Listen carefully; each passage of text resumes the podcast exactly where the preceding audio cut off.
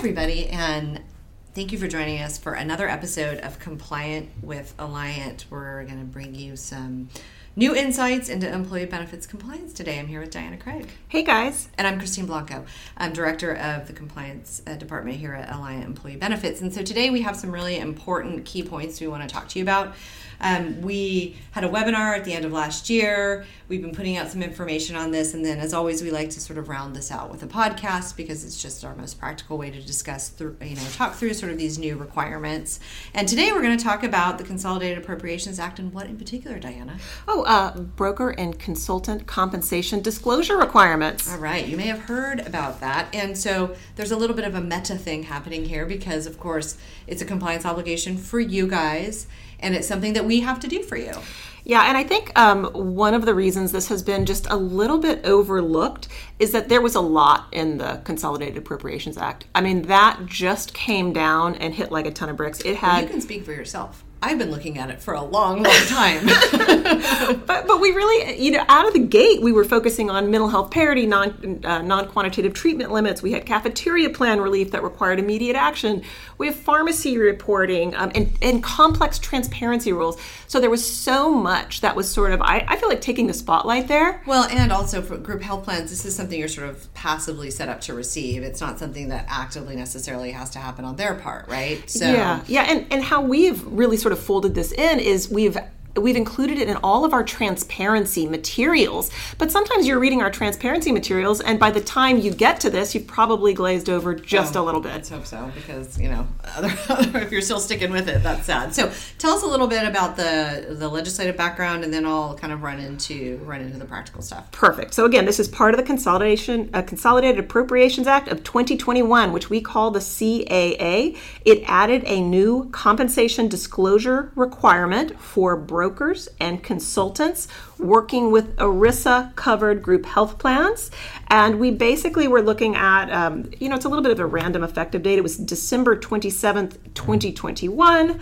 Um, but the thing that's really important here is it, it puts an obligation on brokers and consultants to make these disclosures to clients.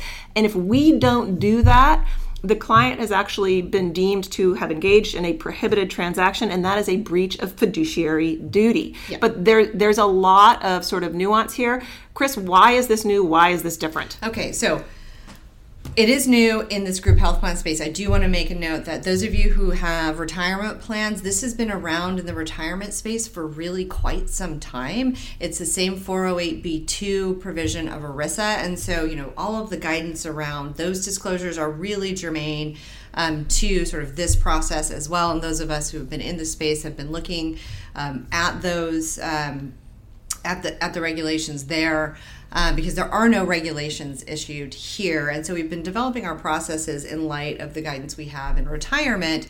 And so with respect to group health plans, it's different because it applies to plans of all sizes. Like, you know, plans you know ERISA plans have disclosure or receive disclosure on their 5500 right and that's that's really when you only have a certain size plan right 100 or more um, employees um, this applies to plans with fewer than 100 participants. So it goes all the way down, and that's new. The other thing that's new about it is sort of a timing thing.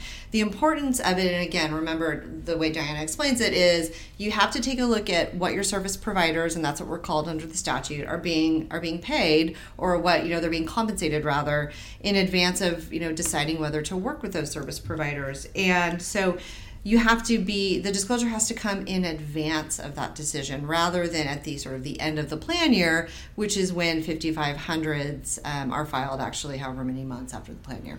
Yeah i mean i think the thing that's interesting here is this has always kind of been a, a fiduciary obligation that existed to make sure you are partnering partnering with the right people and that the compensation you are paying them is reasonable. Mm-hmm. this just really puts some teeth to it. It does that's right. And and we actually are going to have a webinar on fiduciary obligations i think in i don't know a few weeks because what this does in transparency generally, so all the other provisions in transparency, really ba- bring back to the forefront these really basic fiduciary duties that you as a plan participant have under ERISA that that maybe sort of for years as we've been wrestling with ACA and all these other things have sort of you know faded in, into the background. And so um, I want to so let me talk through some some of the specific points. You've noticed we invoked ERISA a lot. If you are a public sector plan not governed by ERISA, this does not apply to you. or So a church plan not or- governed by ERISA. or a church plan. That's right. And so, you know, if if tho- that's you know your organization, you can stop listening. Um, that doesn't mean that the market may not sort of evolve in a way that disclosures become sort of standard practice there, but we're not there yet in terms of we're certainly not a legal requirement. An important thing to note is it applies to group health plans. And that includes dental and vision plans that are generally accepted benefits and can fall outside of a lot of these obligations usually. It also applies to HRAs, health FSAs. Um, those plans were, you know, compensation usually isn't involved there, so you probably won't see a bunch of those. Um, and we also need to know like wellness plans that provide medical care, EAPs, anything that's provide it's a group health plan is providing medical care. So, um, Oh, yeah. but don't forget they lumped stop loss in too, which I thought was Thank interesting you. because stop loss isn't typically part of our group health plan. It's not providing medical care, but I think it's an important element of compensation. So I think it's you know group health plans, medical care, and then randomly stop loss. Right, and then they, they listed that in the statute. And the, the people who wrote it were, you know, pretty familiar with the market. You can tell the way they wrote it. And, you know, that's the thing I get. Well, hey, stop loss is a group health plan. You're right, it's not, but it is part of the disclosure process. So you will see that. And that's another difference. Um, is that generally I don't think you were seeing that unless it was like a, a, a funded plan. So it does not apply to you know STD, LTD, AD&D, you know life insurance, these other um, you know uh, non-group health plan benefits or other quote voluntary benefits if they're legitimately outside of ERISA. Well, and let's not forget that your HSA is also not covered here. It's not providing medical care. It's not part of your group health plan. Yes. And so, what should you expect to receive from your brokers? And, and again, this should be a dialogue you're having with your brokers. Um, you know, they should be providing you this information as part of the sales process, and then at some cadence, you know, as as you're continuing to engage and make decisions. And I'm, you know, I'm sort of getting ahead of myself, but Alliant has developed a process that is specifically designed to ensure, you know, to facilitate your compliance um, and be as, you know, transparent about the comp. And, um, and so we look forward to sort of working with you on that. And if you have any questions, you definitely should ask your Alliant folks. But um, it will include indirect income and direct income. So direct income is what you as an employer may be paying a consultant or a broker directly, you know. So everyone knows that. It's kind of it's kind of silly to have to disclose that, but that's the sort of difference between the employer and the plan, but that is covered under the statute. So what is what are, you know, what are you as an employer plan sponsor paying your broker and then indirect fees which is really going to be probably the lion's share of the compensation that you'll be, you know, you'll be receiving disclosure about, which is insurance commissions, right? Commissions from medical carriers, dental carriers, stop loss, vision carriers. Um, just most commonly how um, brokers and consultants are compensated. Um, compensation you should expect. You can you can see it in a number of different ways. The statute allows brokers and consultants to disclose you know either a percentage of you know premium a dollar amount or a per employee per month. All of those are very common ways in which you know business is done. And the statute also allows okay because you know those of you who are familiar with the sales cycle uh, there may be a time at which you're deciding to work with a Alliant or broker A or broker B or whoever the case may be, and they're presenting to you.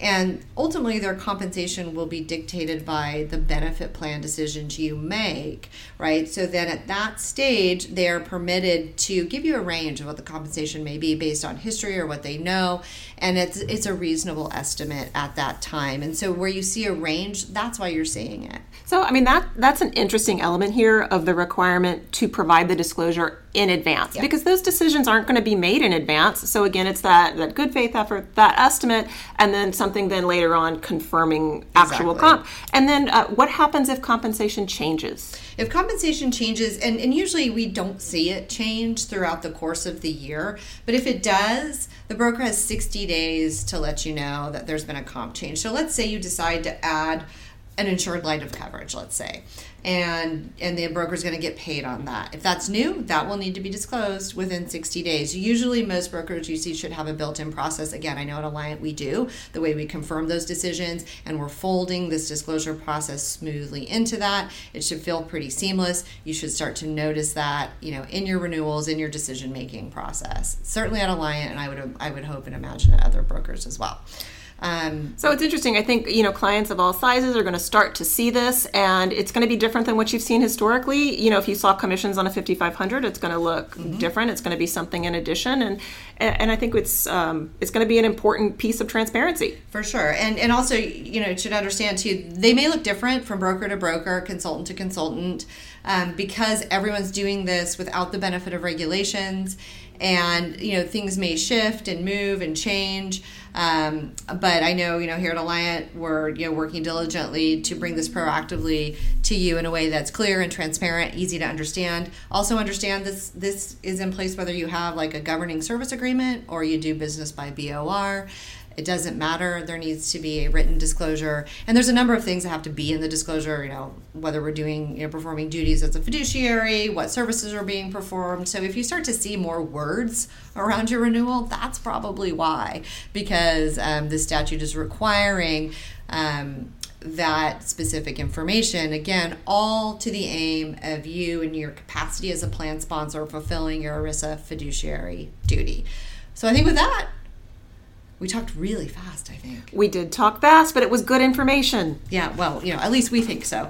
So, um, thanks for joining us. Um, if you have any questions on broker disclosure, definitely ask your Alliant representative. Um, I'm sure you'll start seeing um, this information in your um, in your uh, interactions with your Alliant folks and other brokers.